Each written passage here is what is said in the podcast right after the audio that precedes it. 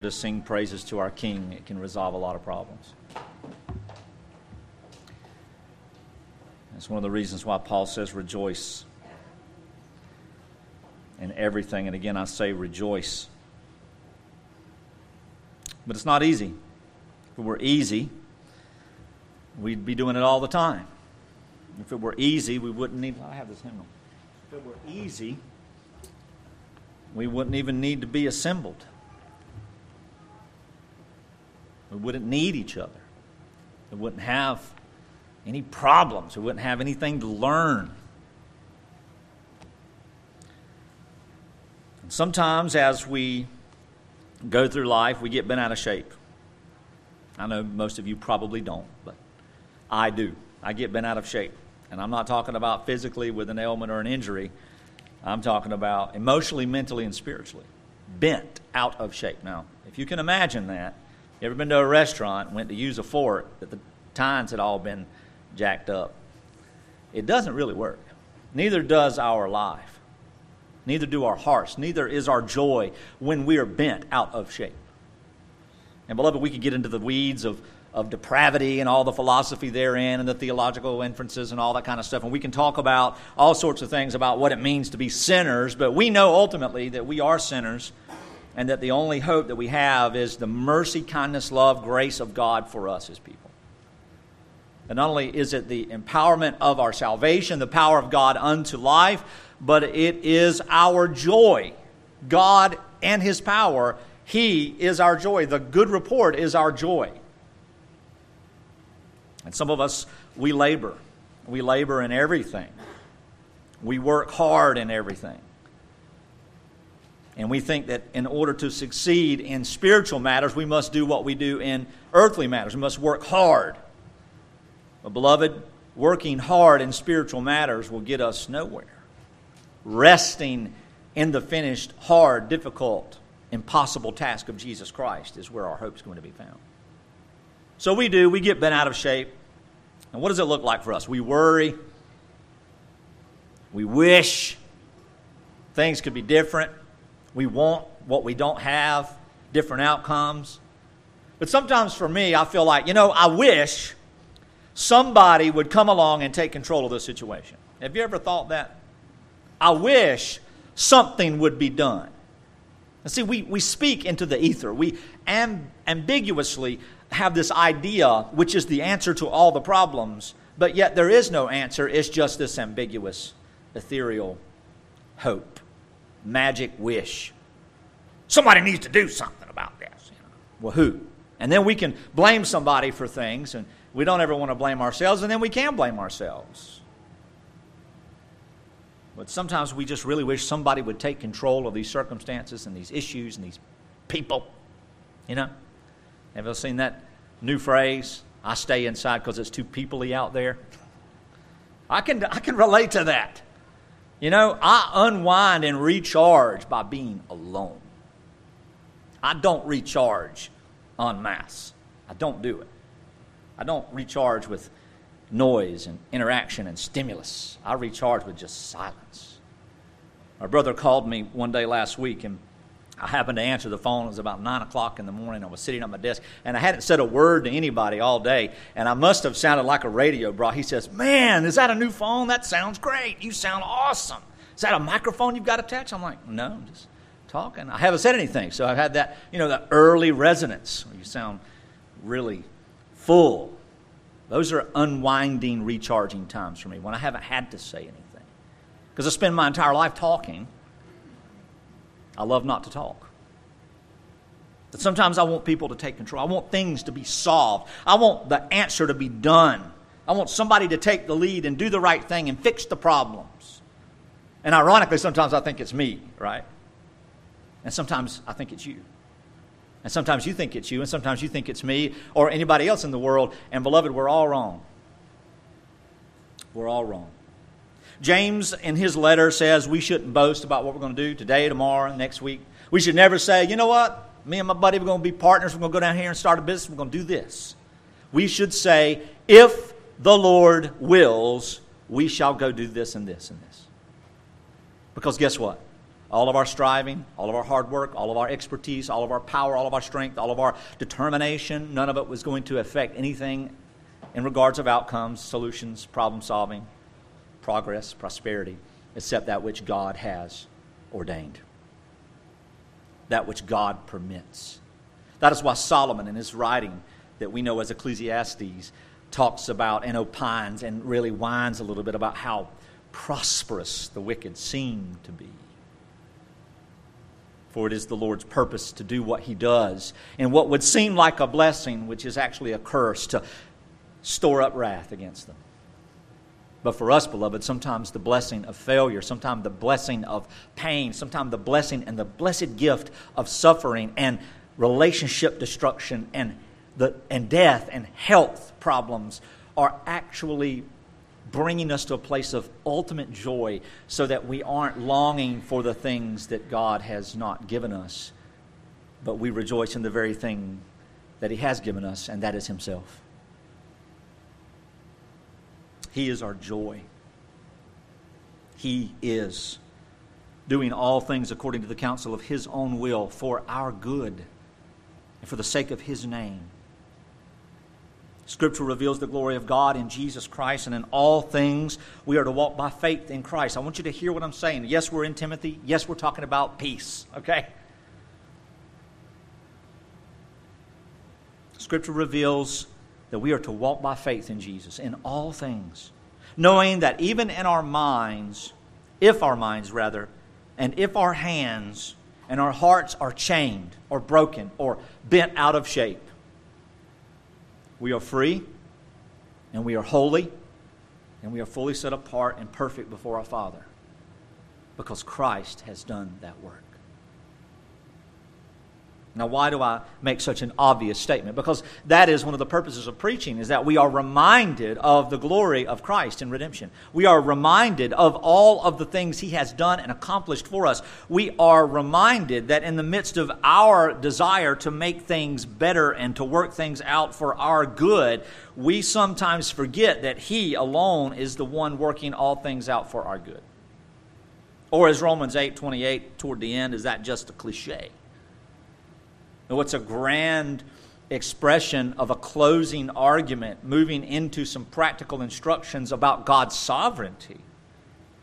As we get into Romans 9, for those of us that know the letter, we know what Romans 9 opens with.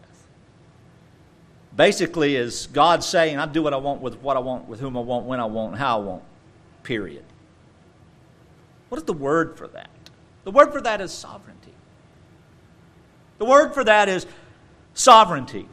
And then, after Paul teaches sovereignty in Romans 9 and 10, he begins to segue into some practical theology and understanding now because God is all this, and because God has done all this, and because we all are His, therefore the Bible then is clear on how we're supposed to approach life. In what way? Every way. Every way that we could consider existence on this rock called earth we are to look at Scripture and the gospel as a centerpiece out from which everything that we are to be doing flows.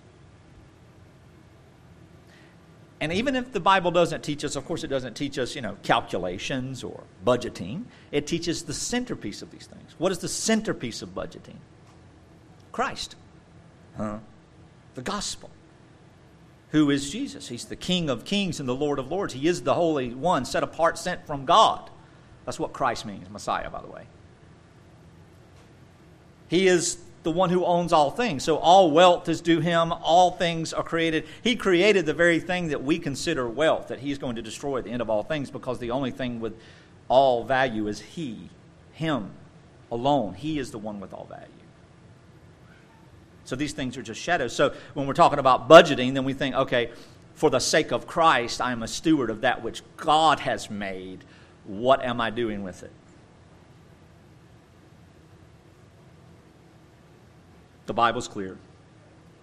In every area of existence on this planet, we are to look at the Scripture as it reveals what? As it reveals ultimately and to the center of all its revelation, the glory of God in Christ.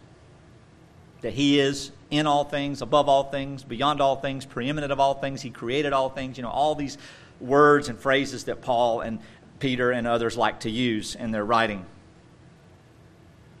And we are to walk then by faith in Jesus Christ, and we are not to ignore it. At the core of biblical teaching to the church is Jesus himself, and really there's nothing more.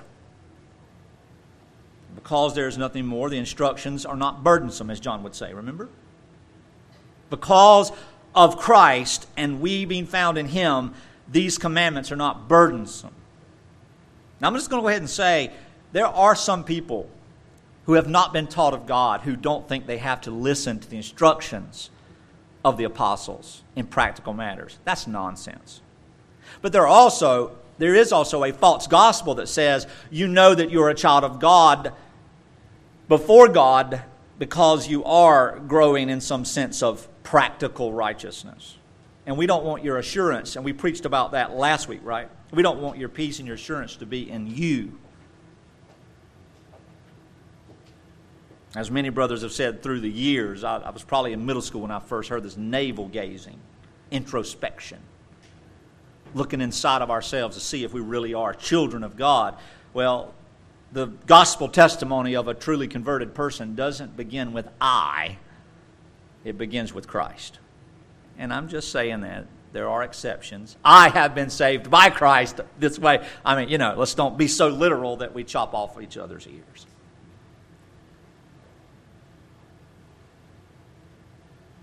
So, Jesus himself. The instructions are not burdensome because he has carried the weight of their failures.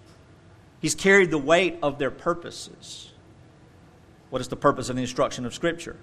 To show us the perfection of Christ, who is the fulfillment of the law, fulfillment of all things required of, of, of Him. He didn't become righteous. He is the righteousness of God. All the shadows of the law point to him. He is the fulfillment. He's like, ta da! All that you have been looking at and trying to accomplish is me. Now I will accomplish it for you. See, that's what he says to his people. That's the good report. I will accomplish life for you. I will accomplish obedience for you because I am the righteousness of God. I am God in righteous form in the flesh. See, this is Jesus speaking, not me. that would be a sound bite to get me in trouble. So the instructions are not burdensome because he carried the weight of their failures. He also is our joy. Jesus is our hope. Jesus is our peace.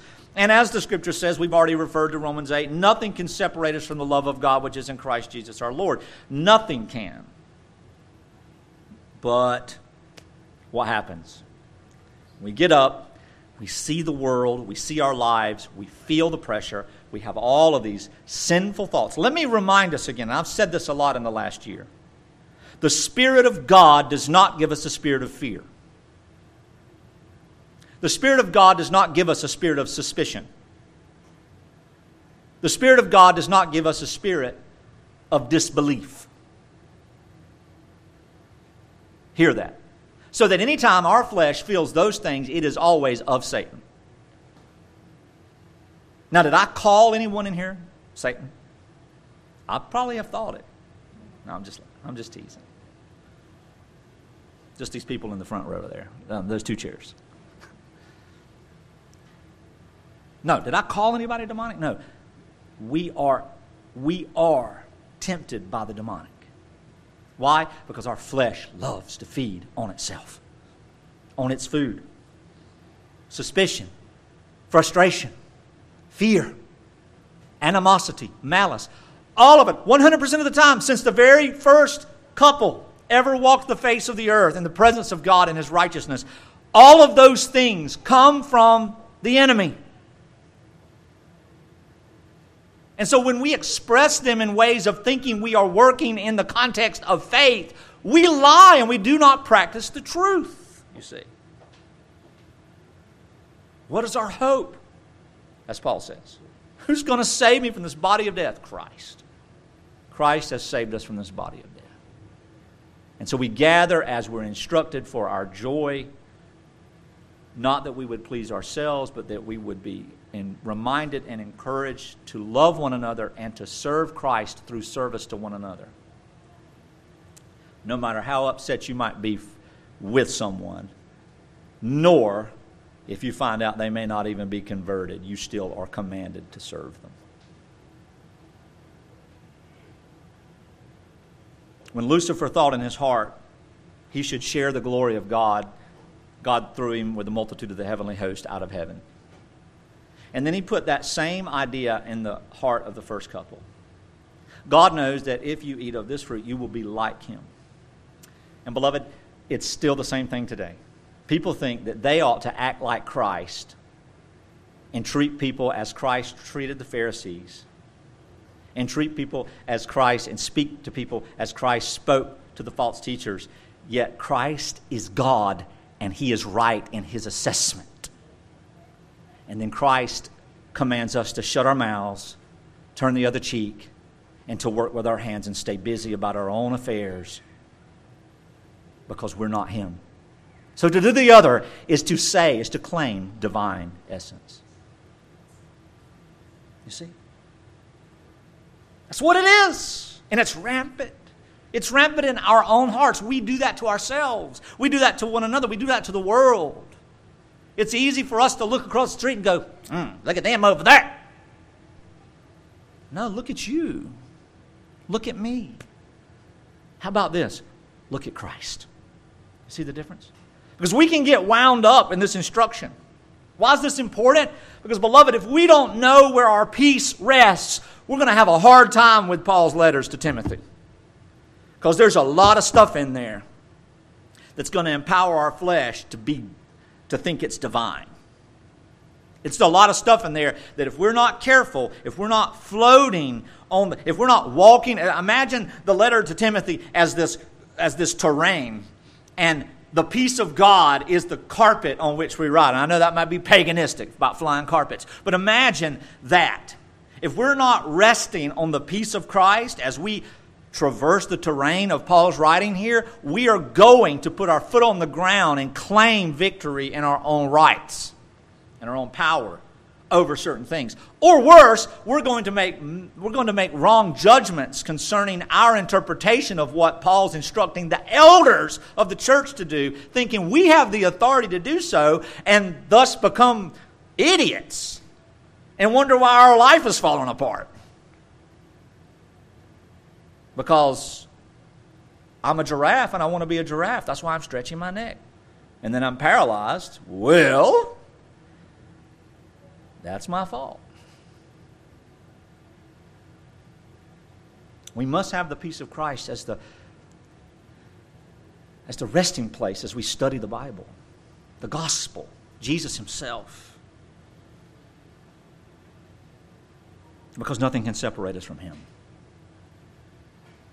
Yet, what we do is we dispose of that joy and we dispose of that peace ourselves when we're at odds with others when we're at odds with ourselves, when we're ignoring the promises of God through the assembly, who tells us that only supernaturally God will restore our joy when we're together.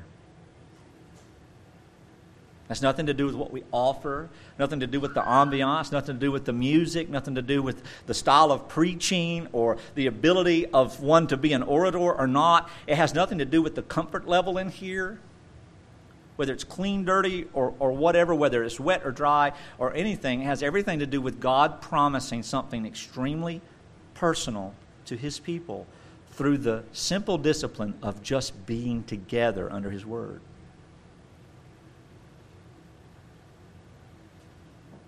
And when we stomp our feet and make our own demands of God, we're only hurting ourselves. And when we scuff our knees, our whole body hurts, right?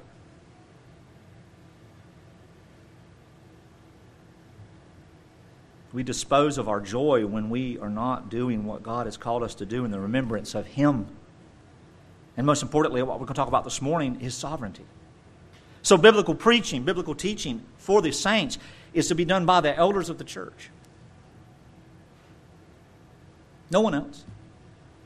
No one else has the authority to look after the lives of other people.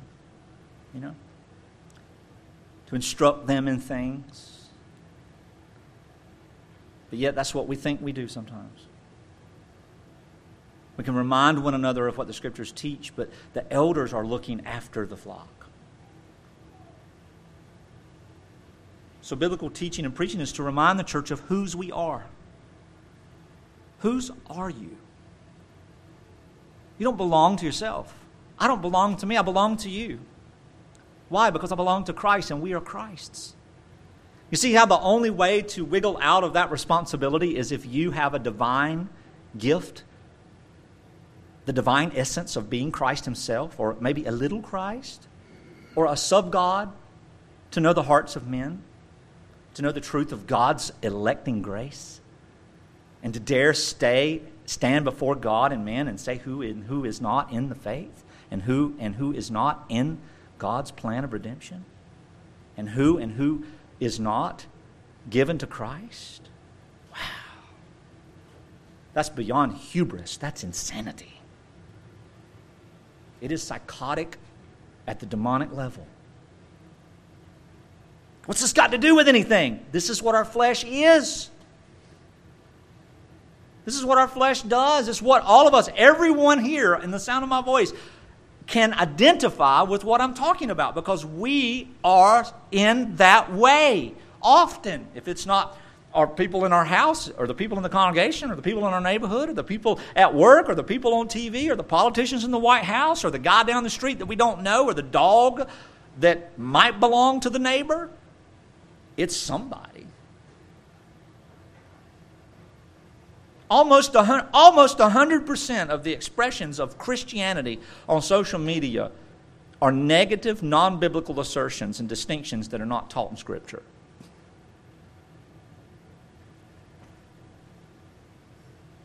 Almost 100%. It's not a proclamation of what the Scripture teaches, it's an ideology of what man has decided it teaches. And the flesh decides to get all excited about that. And we know what's wrong, and we know what's not right, and we know what's in error, and we know what is not good living, and we know who are doing what shouldn't be done. But, beloved, that's not what it means to know Christ. If you want to know, if you know the truth, you will know the error when you see it. $10,000 a day since this country was founded would not make a billion dollars. It's 800 and something thousand, 800 something million. And that doesn't even touch the amount of errors that are in the world concerning Christ. So you could learn 10,000 errors a day since this country was founded, and you wouldn't have a billion errors and you wouldn't even be scratching the surface. But guess what you wouldn't have, even if you had a billion errors? A dollar's worth of truth.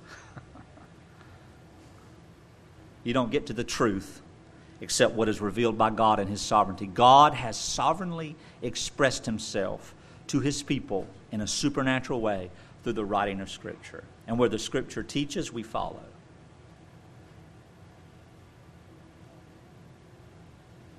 Biblical preaching and teaching is to remind the church of whose we are and who He is, so that we too can know the joy together of His power and His hope filled promises. Now, this isn't, this is review, beloved. We've been talking about this for a long time.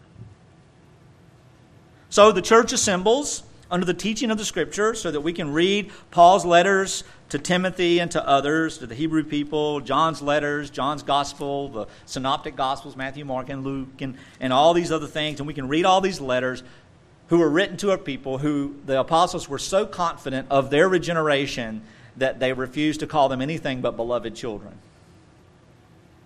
And if Paul and the apostles were alive today, they would rebuke the dog mess you know what that means in the South?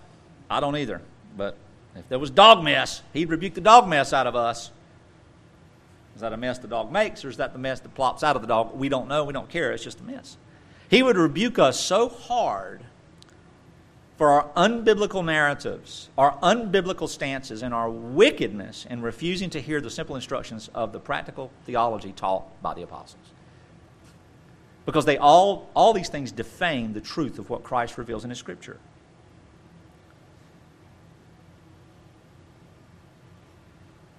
And we come together to learn and to be reminded of these things. Why? To the praise of who He is to praise him for who he is, to the praise of his glory. The word glory means who he is.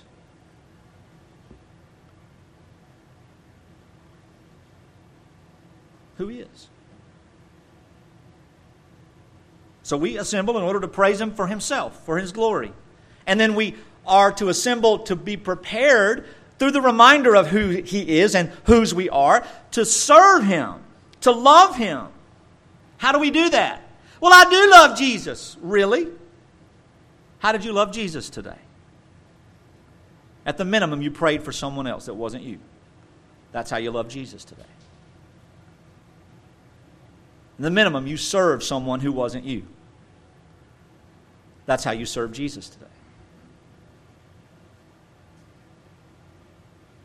If you don't love him and don't serve him, is he going to throw you into the lake of fire? No. Well, beloved, your joy is never going to be complete. You're always going to be looking for an extra layer of piety that's not found in Scripture, whether it be doctrinal or, or philosophical or, or, or, or academic or lifestyle. Remember last week I said something about the Puritans? Man, they, make, they depress me. There's a few that I can read and, and go, wow, this is, this is good. I, I really am just resting in the promises. But most of them, like, good gracious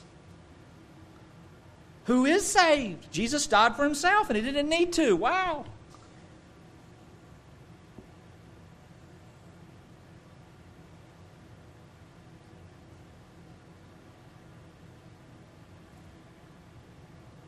So we worship him.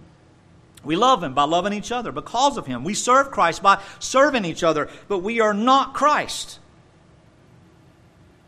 And we're not called by him to be his soldiers. We're called to be his lambs. We're called to be sheep. We're called to be those who need to be taken care of by his spirit, need to be carried by his power, need to be encouraged by his grace. We're not to be strong in ourselves. We're not to stand bold in our own abilities. We're never to be in the flesh whatsoever. We are to be at all times by faith in the Spirit. Because when we're not, we lose our joy we lose our peace. We are to be taken care of by His Word. The washing of regeneration by the Word. You see that imagery that Paul writes? And He keeps us and He washes us and He carries us all the way home. What is that? That's grace. That's sovereign grace. And it's free. There's nothing we can do to earn it. There's nothing that we can do to keep it. There's nothing that we can do to cause Him to give it to us. There is nothing. Grace is free. And grace is sovereign because God is sovereign. And beloved, I don't know where I'm supposed to stop today. This type of teaching is bad for somebody like me because I have 70 something verses picked out here. And I was reviewing them this morning very early, and I realized I had triplicated some of them in some points. So I knocked it down a few. So I don't know where I'm going to stop. And I'm really preaching for my own good this last four weeks because my joy has been gone. My flesh has ruined my joy. I've been sick. We've got turmoil. Family's been sick. Y'all have been sick. Y'all have had turmoil. The economy's in the mess. The weather's not nice. got dirt in my pool. I mean, you know what I'm saying? What else could go wrong? Flat tire? Let's just go out there and just take a hammer and bust them all. I mean, don't you feel like that sometimes? Just, and so we look at all these little things, and instead of thanking God for the good, the bad, the ugly, we whine and cry and get upset, and then we take it out on those people close to us. The straw that breaks the camel's back is the most abused thing in the world. But it's rarely anything that would ever bother us. It's all the other straws underneath that one that's caused the breakage. But oh boy, to be the one in the limelight is not a good thing. So I'm preaching for my own good. Why? Because the Word of God must inform me and remind me of whose I am so that I can carry you and remind you of whose you are. And the beauty of it is, I don't have to be in a place of joy in order for God to carry you to the place of joy through the preaching of the Word from my mouth. I'm just a slave anyway. And then something supernatural happens when I have this responsibility that He will allow me to teach, and then I may go home and go to sleep for 14 hours because I don't want to face the world.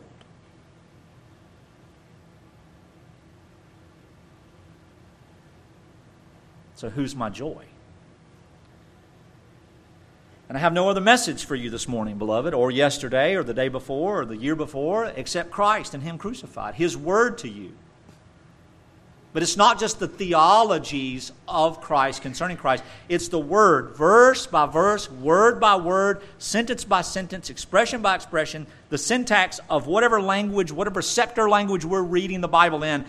That is our job, is to preach Christ fully. The full counsel of Christ is the full counsel of His Word. And the New Testament is written to the church that we may understand the promises of the prophecy that we may understand why Joseph, why Cain, why Pharaoh, why Noah. Because God is sovereign. We have to remember that Tippins is not wise. And the minute I believe I'm wise, I'm actually stupid.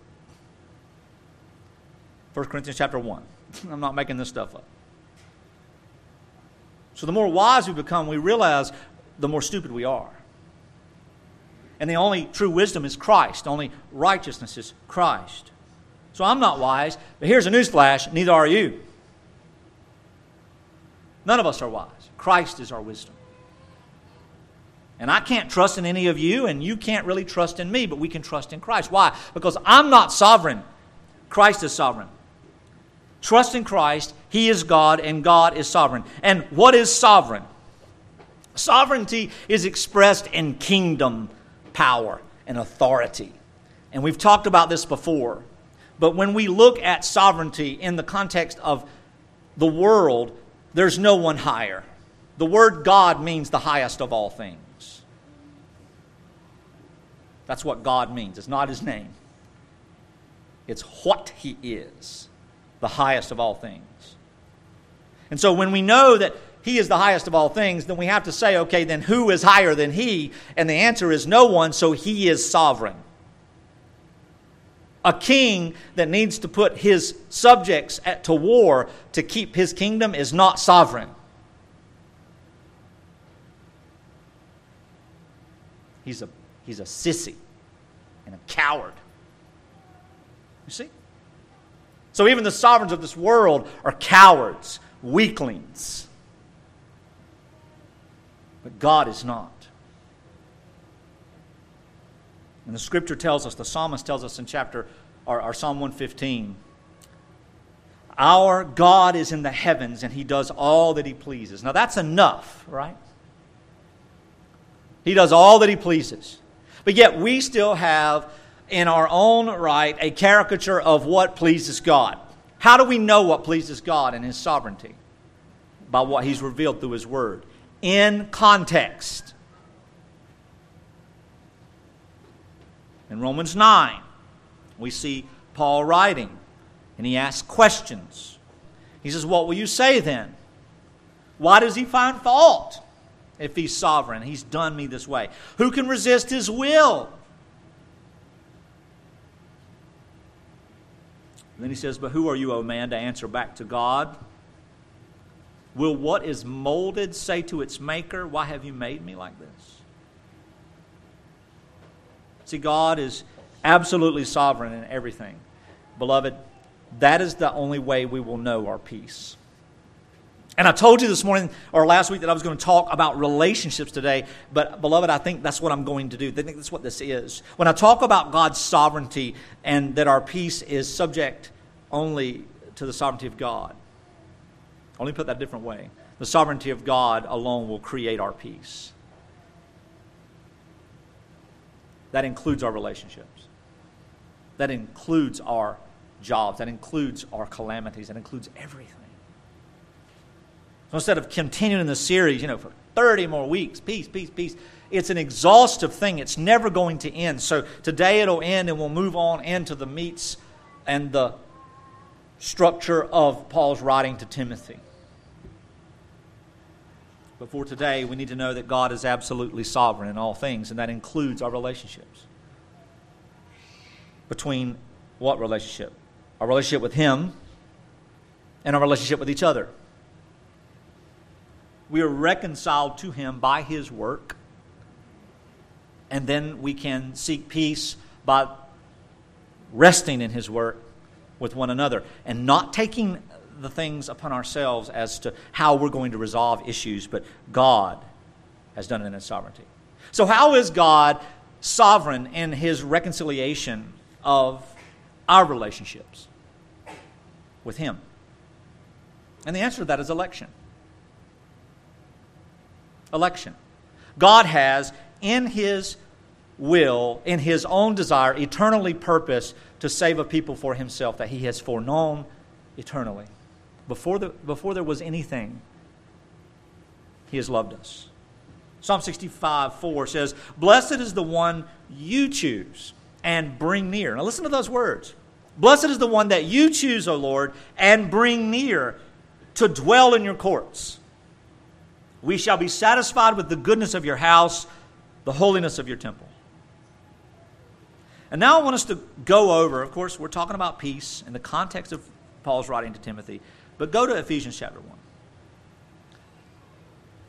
And I would say, out of John 1 and John 3 and John 6 and John 10 and John others, that this text is probably one that's often brought up. Why? Because it is a constitution for the people of God assembled. Ephesians establishes not only the doctrine, the teaching of Christ and redemption and the reconciliation of God, but it establishes many theological truths concerning the Lord concerning his sovereignty, concerning his purposes, concerning his will, concerning his desires, and all these things that he doesn't really reveal in detail, but he just expresses them in this way so that we may know who he is. And in chapter 1 of Ephesians, starting in verse 3, well, let's just read the whole thing there, starting in verse 1. It says, Paul, an apostle of Christ Jesus, by the will of God. Remember? How did Paul become an apostle? He wasn't mama called and daddy sent. Christ met him, and he had no choice. A pastor that has a choice should leave the ministry.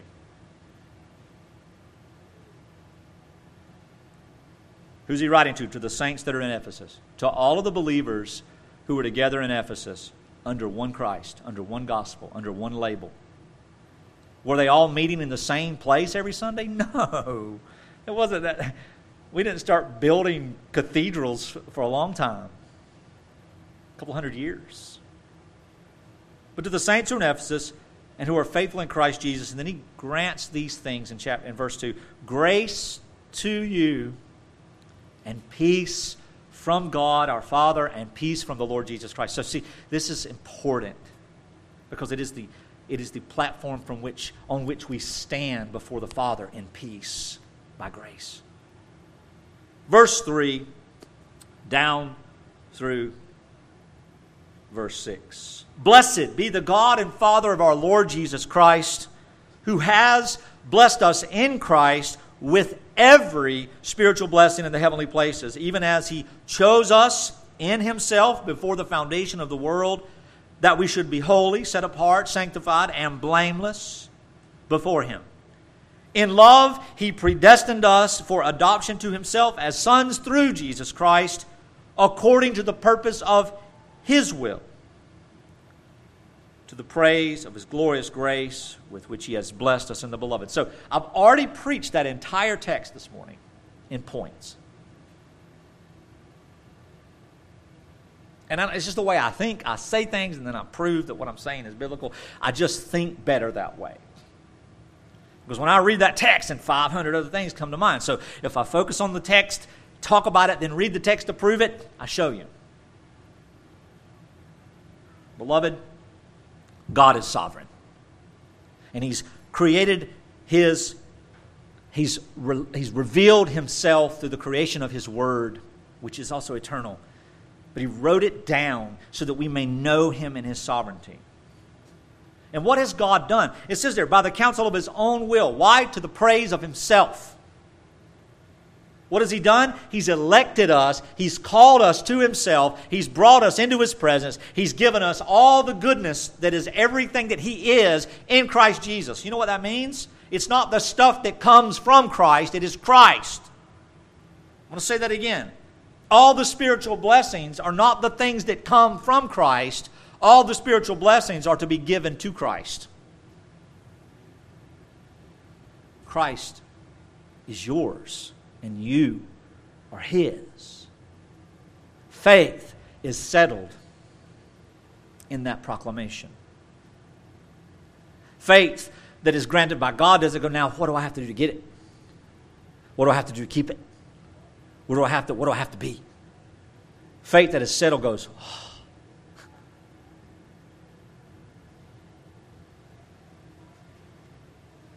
Skip on down to chapter, uh, chapter 1, verse 11. Look at verse 11 and 12.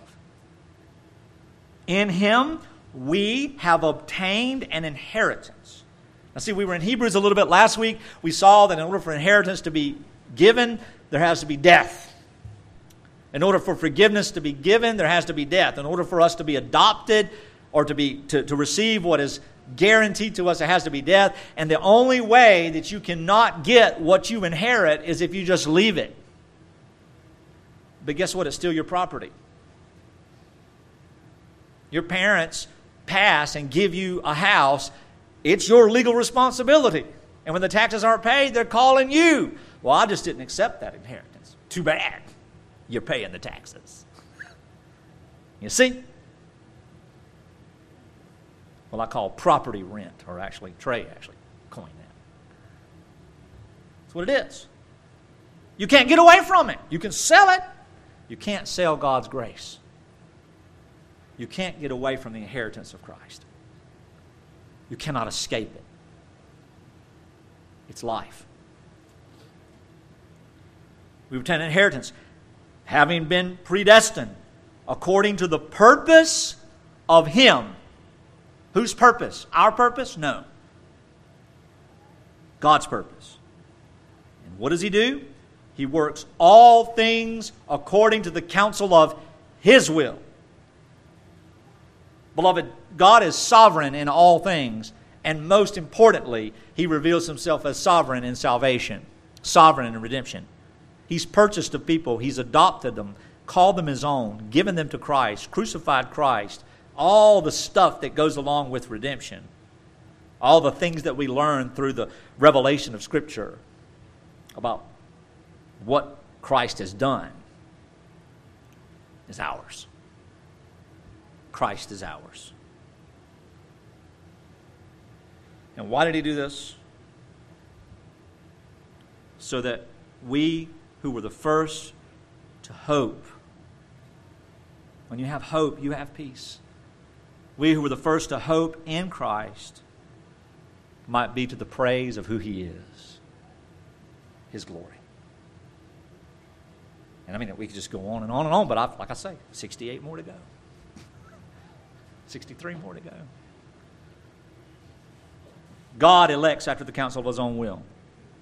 I mean, Jesus speaking in Matthew chapter 11 says, I thank you, Father, the Lord of heaven, the Lord of earth, that you've hidden these things from the wise and understanding and revealed them to little children, for they are yours.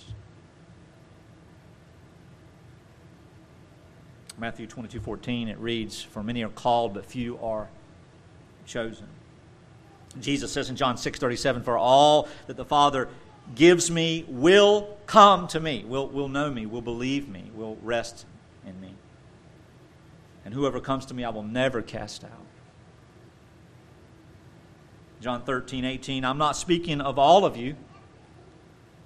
I know whom I have chosen But the scriptures be, be, will be fulfilled. He who ate my bread has lifted his heel against me. So we understand election comes with an antithesis, doesn't it? It's taught in Scripture. And that's reprobation. And only God knows who are the reprobate, except for the few, few exceptions that are listed in Scripture. Few exceptions. But God elects his own to life, and he chooses others to death. Jesus prays in John 17, starting in verse 6 there. He says, I've manifested your name to the people whom you gave me out of the world. Yours they were, and you gave them to me, and, I, and they have kept your word. What does that mean? They've believed in me. We've gone through that. Now they know that everything that you have given me is from you, for I've given them the words that you gave me, and they have received them and have come to know in truth that I came from you, and they have believed that you sent me. I am praying for them. I am not praying for all of the world, but for those you have given me, for they are yours. All mine are yours and all yours are mine, and I am glorified, and I am revealed in them. I am who I am in them. Quit, quit having the, quit having the cultural Christian vocabulary. Glory, glory, glory. I am who I am in them. I'm revealed in them. I'm seen in them. How? Because the work is finished. God's election for his people is finished the work is finished, the redemption is finished. We're not yet glorified, okay, but we're still finished. There's no more sacrifice for sin. There's no more death to be had. There's no more, there's nothing else for Jesus to accomplish. And he's not in time. He's not sitting there with a timer on the wall going, oh my goodness, are we there yet? I mean, you know, this is not God. God is, He is. We're the ones waiting. And it's not just the teaching of Jesus and the teaching of Jesus through the synoptics and the gospels, the teaching of, of the apostles, and the Acts of the Apostles. The scripture says that they went attending the temple together, breaking bread in their homes. They received their food with glad and generous hearts, praising God and having favor with all people. And the Lord added to their number daily who were being saved.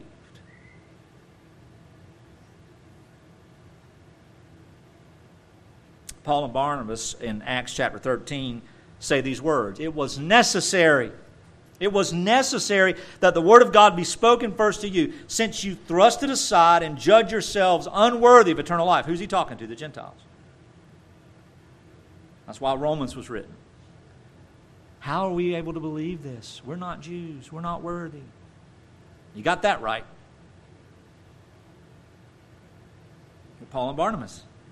You've thrust it aside and you've judged yourselves unworthy of eternal life, look and see, Paul says. We are turning to the Gentiles. For the Lord has commanded us, saying, quote, I have made you a light for the Gentiles, that you may bring salvation to the ends of the earth. And when the Gentiles heard this, they began rejoicing and glorifying the word of the Lord. And as many as were appointed to eternal life believed.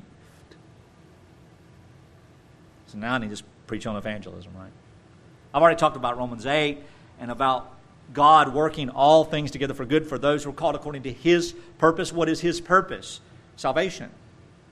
To glorify Himself in being the Savior of a people who cannot save themselves. He can create light out of darkness, and He can create life out of death. In Romans 9, Paul quotes the Lord. He says, I will have mercy on whom I have mercy and I will have compassion on whom I have compassion, so that it does not depend upon human will, desire, mind, or exertion, power, or energy, but it depends upon God who has mercy. And then this, he quotes the scripture says, For scripture says of Pharaoh, I have raised, for this very purpose, I've raised him up, or you up, speaking concerning Pharaoh, that I might show my power in you, and that my name might be proclaimed in all the earth. So he has mercy on whoever he wills, and he hardens the heart of whoever he wills.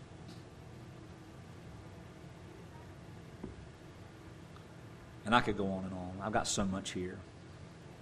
But God is sovereign in his election of his people. Love, don't ever forget that. Because when we take away sovereignty and salvation, we make salvation an opportunity that depends on the creature.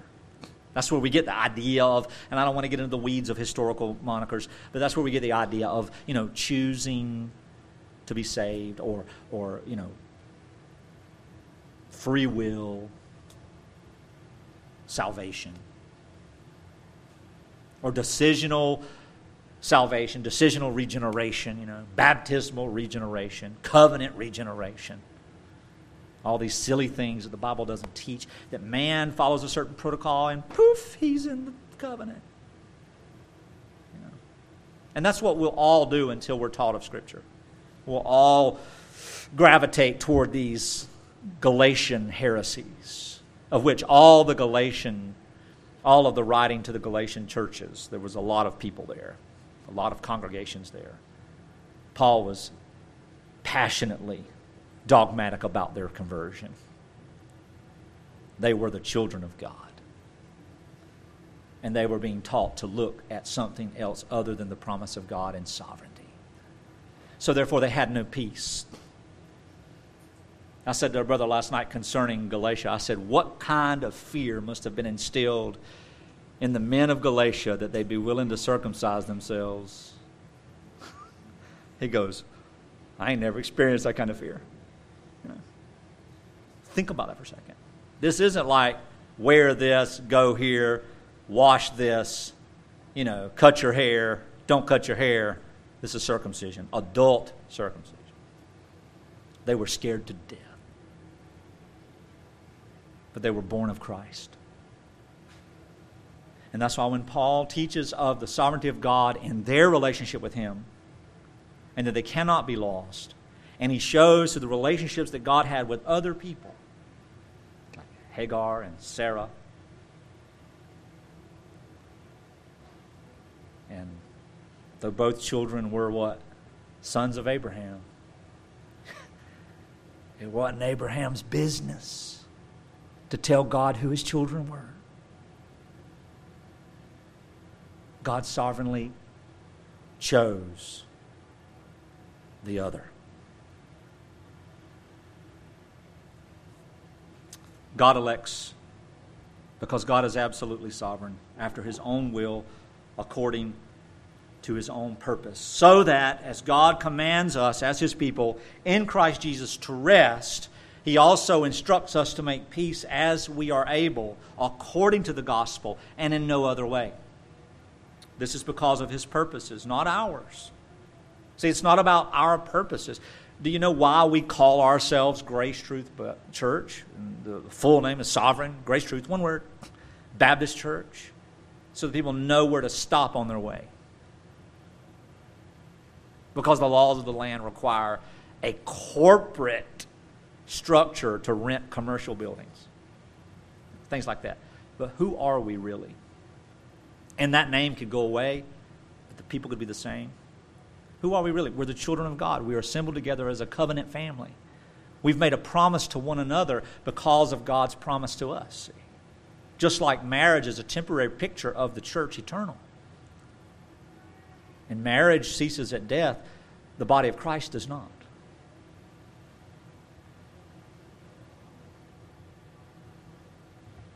God's purposes and God's will. Isaiah 43, God speaks. I love this text. I will say to the north, Give up, and to the south, Do not withhold. Bring my sons from afar and my daughters from the end of the earth, everyone who is called by my name, whom I created for my glory, whom I formed and I made.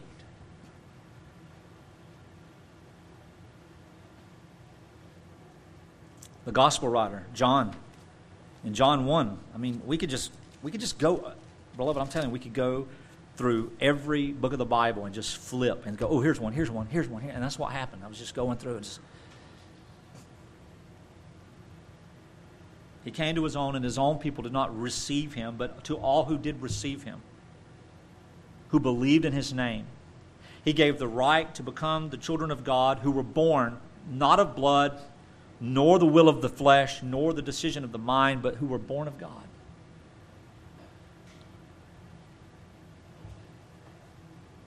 God, being rich in mercy, Ephesians chapter 2,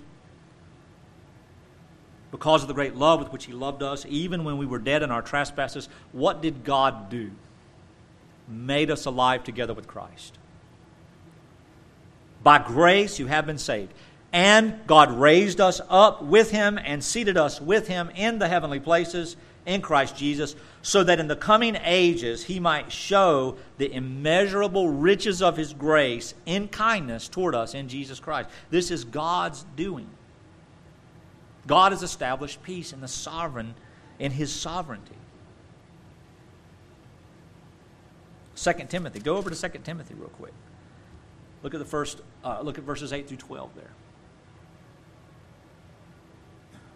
Paul instructs this young man. Therefore, do not be ashamed of the testimony about our Lord, and do not be ashamed that I'm in prison, but share in suffering for the good report by the power of God, who saved us and who called us to a holy calling, not because of works, but because of his own purpose and because of his own grace, which he gave us in Christ Jesus before the world began,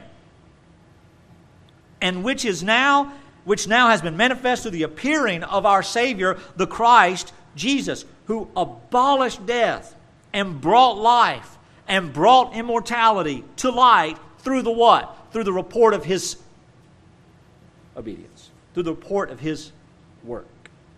For which I was appointed a preacher to report of his work, and an apostle, a messenger to report of his work, and a teacher to teach of the report of his work, which is why I suffer as I do. But I'm not ashamed. Listen to this. For I know whom I have believed, and I am convinced that he is able to guard until that day what has been entrusted to me. Beloved, the Lord, and we've seen that. We've seen that promise already. He will guard our hearts and minds in Christ. God will guard his people. He will guard the good deposit. He will guard his gospel. Not through minions that he purposes to be heralders or, or, wall watchers. People that go to Nehemiah to instruct the New Testament church make me sick. the apostles instruct the New Testament church and tell us what Nehemiah is a picture of. Christ is the wall, Christ is the watcher, Christ is salvation, Christ is the army, Christ is Yahweh saves. Where's Joshua? His body's rotting in the ground, but he's alive in Christ. And he doesn't have a sword. There's only one sword coming from glory, and Jesus is the only one carrying it. And what is that sword? The proclamation of his authority of himself. And beloved, that is sovereignty. It's too much. That is peace. And beloved, it is free. Because of him, you are in Christ, 1 Corinthians 1.30 who became to us wisdom. I've already said this and, and, referenced it many times, but he became to us wisdom from God, righteousness and sanctification and redemption, so that as it is written, let the one boast, boast in the Lord.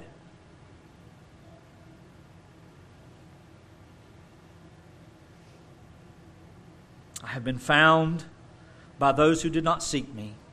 I have shown myself to those who did not ask for me.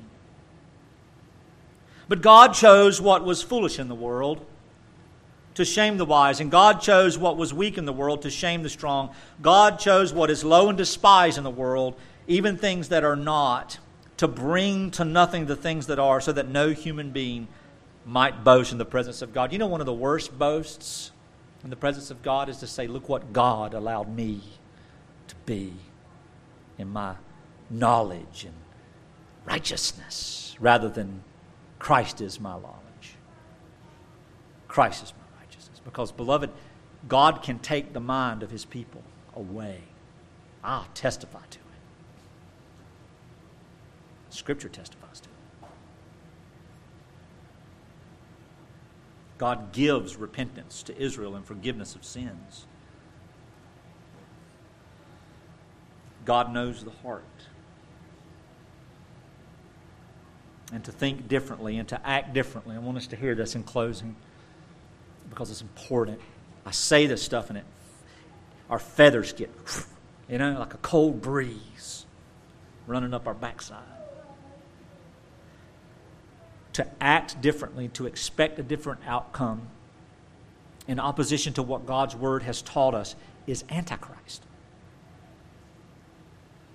To make Jesus sovereign in salvation and all things, and to be all things, and God to be the author and the finisher of all things concerning all things, even bad things and good things. You know, the wicked of the world are under God's sovereign hand. To think we are going to affect the change or the outcome of the transformation of these circumstances is Antichrist. If we think we're going to do it in opposition to what's been prescribed according to the teaching of the Scripture. So, ultimately, at the end of it all, we have peace and we have rest in the gospel. And we do so with other believers who are continuing to rest in the assembly, to rest in the gospel, rest together in the assembly, in the gospel of Christ, in the gospel of life, in the gospel of glory. Nothing can change that. So we seek peace and reconciliation according to Scripture. We could go to Romans 14, 15. We could go to Ephesians and, and look, and we could see how James talks about to seek uh, you know, reconciliation. We can see Jesus speaking to these things. We can know that God has sovereignly ordained all things. Beloved, God has even ordained divorce. God has even ordained death.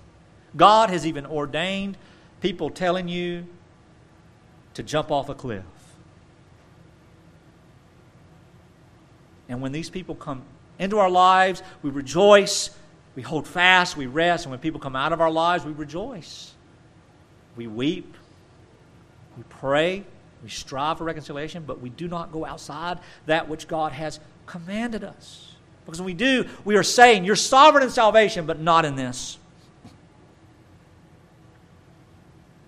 God has purposed those who are in our lives for a short time and those who love the gospel and those who change their mind and do not listen to the truth. God has ordained and purposed those in our lives that will listen to the voice of their shepherd that we will be friends forever. Some of us. The gospel is our unity according to the scripture. The sovereignty of God, the free and sovereign grace of the Lord Jesus Christ is our unity according to scripture, and everything else we will work out as God has ordained through the hearing and the teaching and the learning of His word together by laying down our lives and not seeking our own ways and trusting in the Lord. Not James Tippins. Do not trust in me. You will, you will be very, very disappointed. And it happens a lot. People, people, well, that's a great idea. When are you going to do it? I'm not doing it. A wish list is not, is not a roadmap.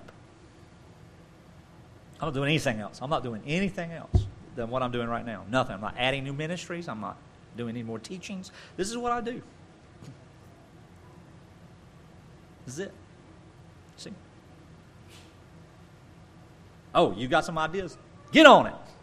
More power to you. Lord bless you. I will toot the horn. Go do it. Look at this. This is great. And when it stops, when you decide it's over, it's over, you know. The gospel is our unity, not these things, not these affinities. God's revelation of His work through Jesus Christ is the news of effect that drives us together. And when something else can drive us apart, we're not in the faith together. We may be in Christ, but we're not in the faith together. We're not learning together. We're refusing what God has established.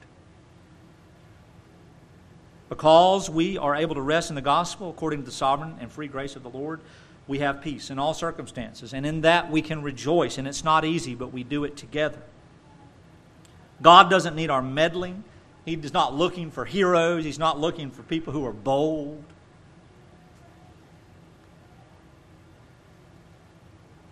People esteem other pastors who tell it like it is.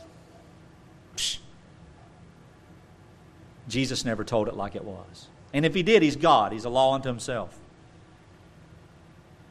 He displays what is righteous and good and perfect because he knows all things and he's created all things according to his purpose for himself. So, what God does with what he has made is his business. We don't get to mimic Christ in our dealings with people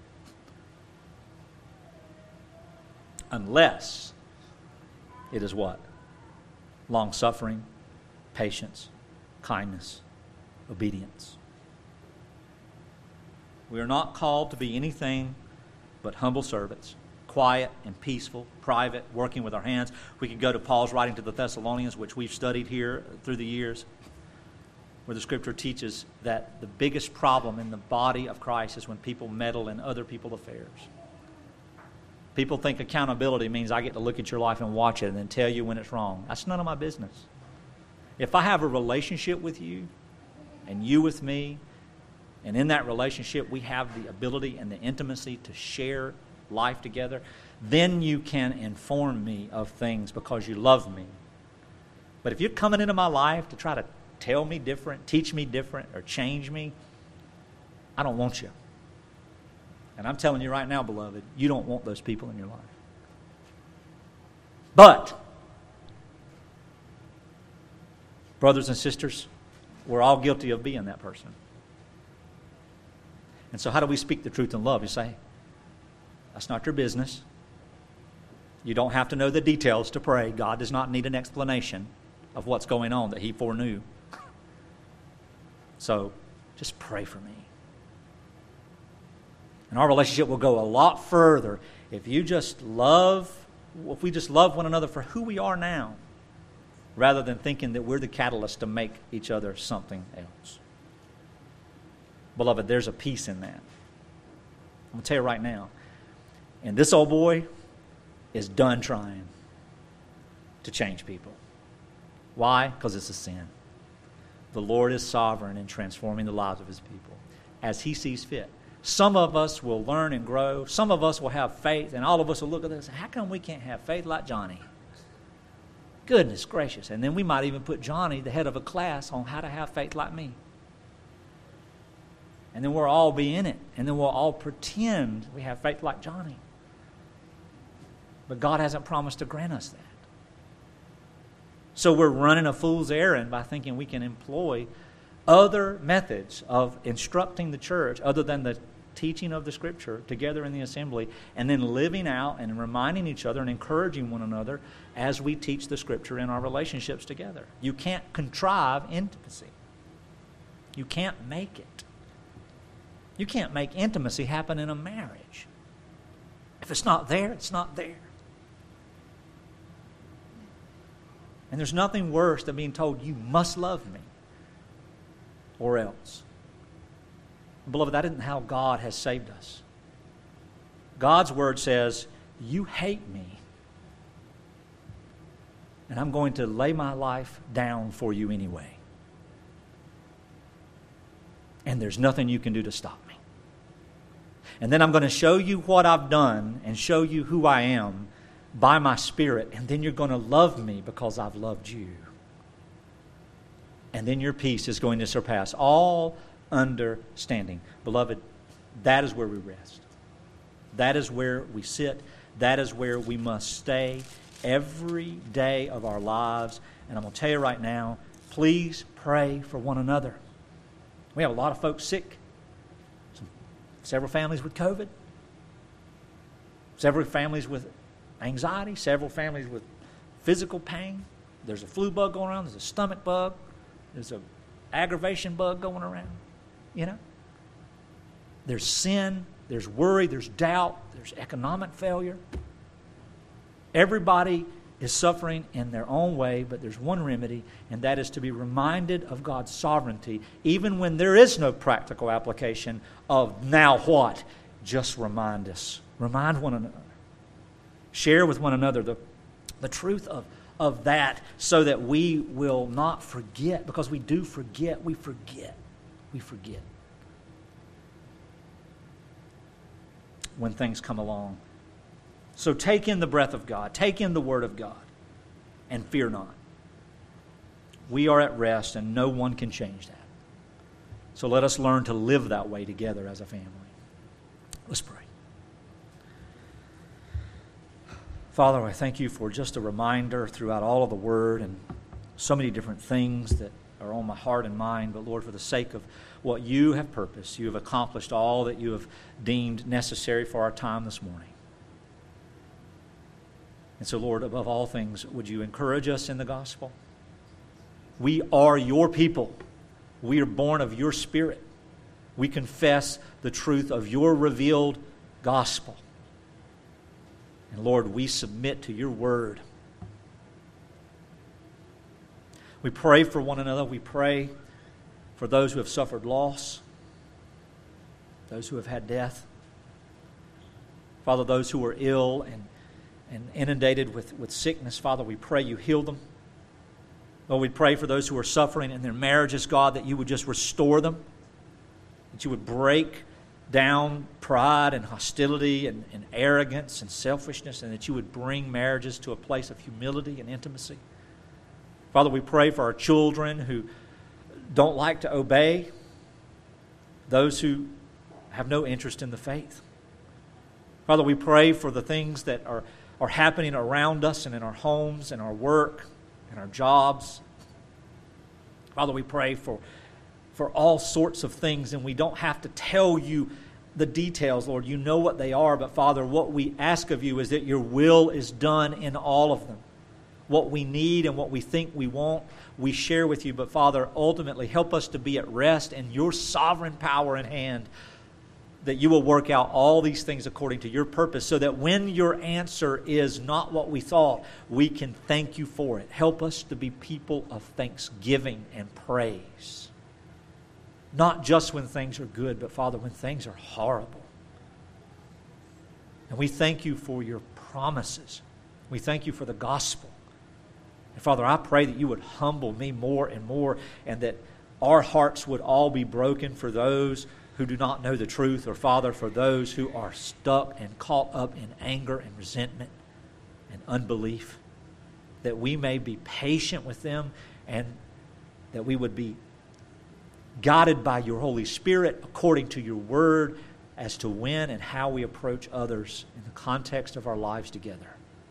Not because what we want, but because what you have established. And so, Lord, as we worship and continue to worship this morning, we thank you for the great privilege and your love for us. In Christ's name we pray. Amen. Let's sing.